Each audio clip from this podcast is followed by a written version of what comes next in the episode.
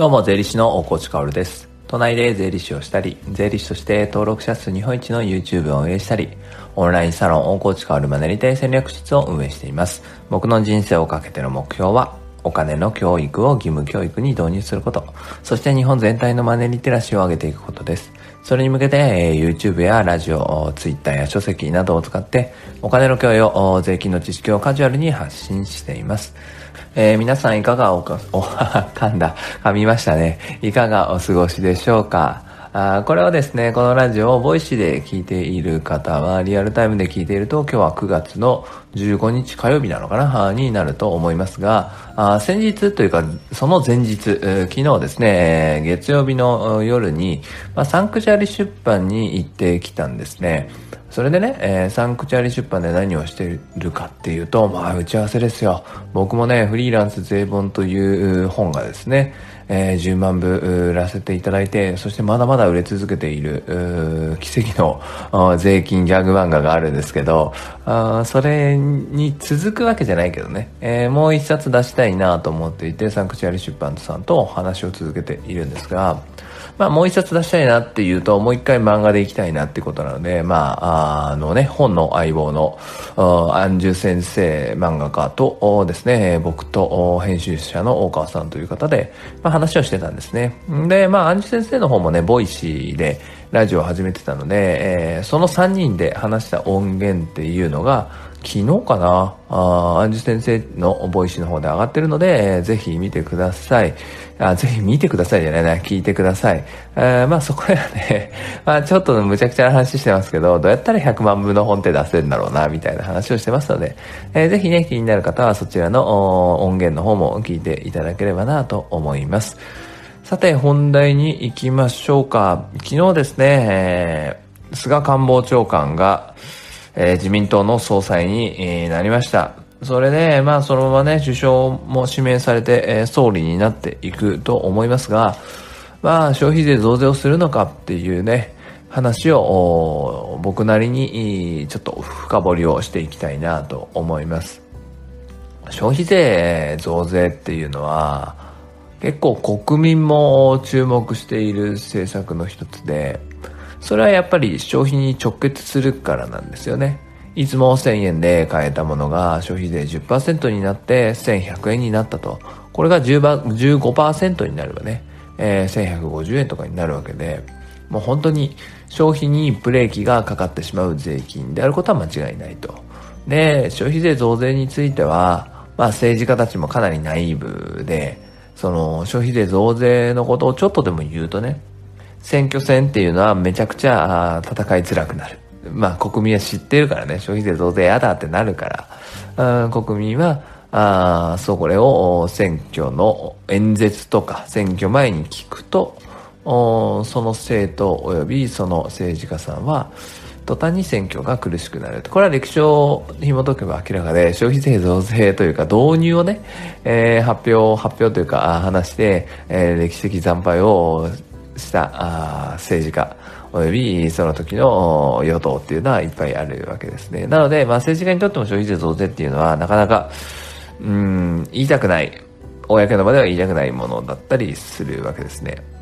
ただ、今回、その自民党総裁候補、岸田さん、石破さん、そして、えー、菅さんがいて、で、彼らはやっぱりいろんなところでいろんな質問を受けていて、当然テレビでも公開質問みたいなことを受けていて、やっぱり消費税のことを聞かれたら、話さざるを得ないんですよね。まあ立場上ね、これから、まあもう総裁決まったけど、まあその時点ではこれから総裁誰にするっていう話なので、うん、消費税増税のことはちょっと控えさせていただきますって言えないわけで、だから、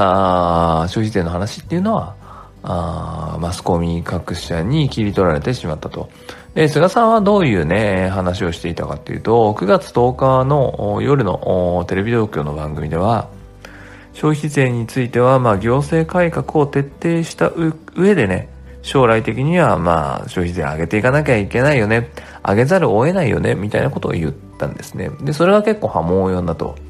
なぜだな、まあ、行政改革を徹底した上で将来的にって言ってるのにね、その前置きを置いてるのに、まあ、マスコミは切り取りマーケティングをして、えー、消費税は上げざるを得ないって菅さんが言ったよみたいなことを言う、うんと、ニュースとかにしちゃってるってことですね。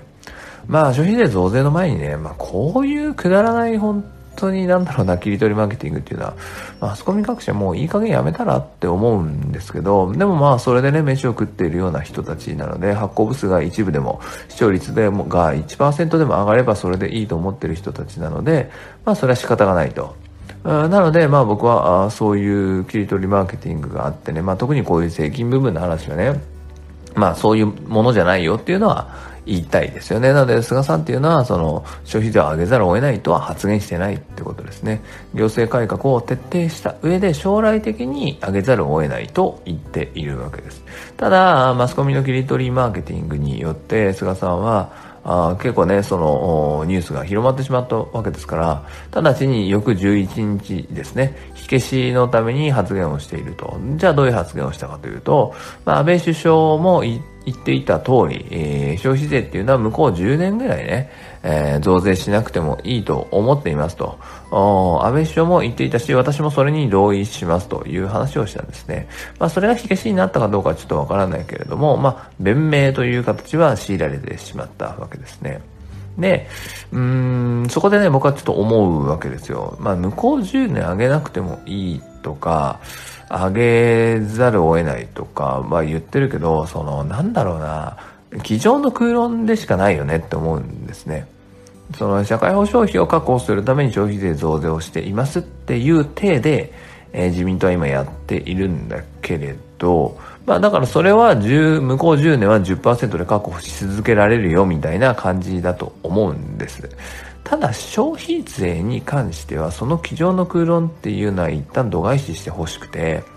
やっぱり景気に敏感な税金なので、不景気、そもそも消費税があってもなくてもみんなが買い控えるような時に消費税があると、もう景気っていうのはどん底までいっちゃうわけですよね。逆に言うとバブルみたいな感じでみんなが消費しまくる時に消費税ポンと乗せとけばみんな気にせずに買うんですよ。これはやっぱり人間の心理で、そしてそれは数字にも出ていると。消費税は増税した年こそ税収っていうのは増えるけれども、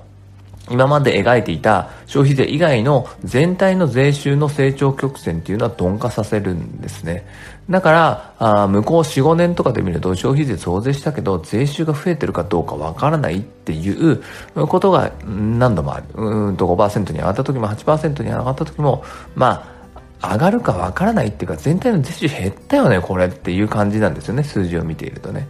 なので景気にも言及しながら消費税っていうのは考えていかなくちゃいけないっていうのは鉄則だと僕は思います。なので菅さんの発言っていうのは、もうちょっと考えてほしいなって僕は個人的に思っています。ただ菅さんは切り取りマーケティングにやられてしまったからちょっとかわいそうだなとも思うしあとは僕の好きなね橋本弁護士がまあ、元大阪府長、大阪、大阪府知事であり、大阪市長もやった方ですよ。あ彼は菅さんに何度も助けられたって言っていて、菅さんは、うん、まあ、政治家には珍しく、や、やると言ったことは必ずやる人だし、えー、これやりたいんですけどって持ちかけた時にこれは絶対にできないって、やれないことはできないとしっかり言う政治家なんですと。そういうところは、まあ、信頼できる政治家だし、本当にやるといったことを必ずやる、力強い、えー、側面もある、すごく優秀な政治家だと思います、みたいなことをおっしゃってたんですね、橋本弁護士が。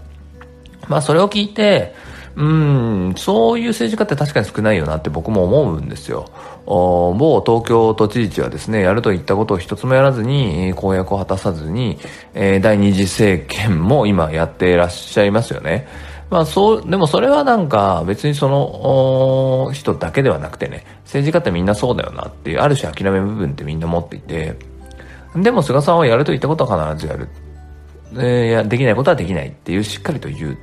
まあ、やれるやれるって何でも言ってさ、やらない人が政治家だから、まあそういう人って貴重だよなって思うんですよ。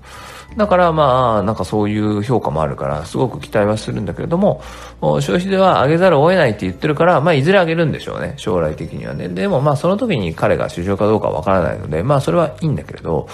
まあとにかくね、話はっちゃこっちゃしましたが、うん、マスコミのね、切り取りマーケティングとかに負けずにね、できないことはできないとしっかり言ってね、そういう政治家として頑張ってほしいなと思っております。えー、それでは素敵な一日を最後まで聞いてくれたあなたに幸あれ。じゃあね。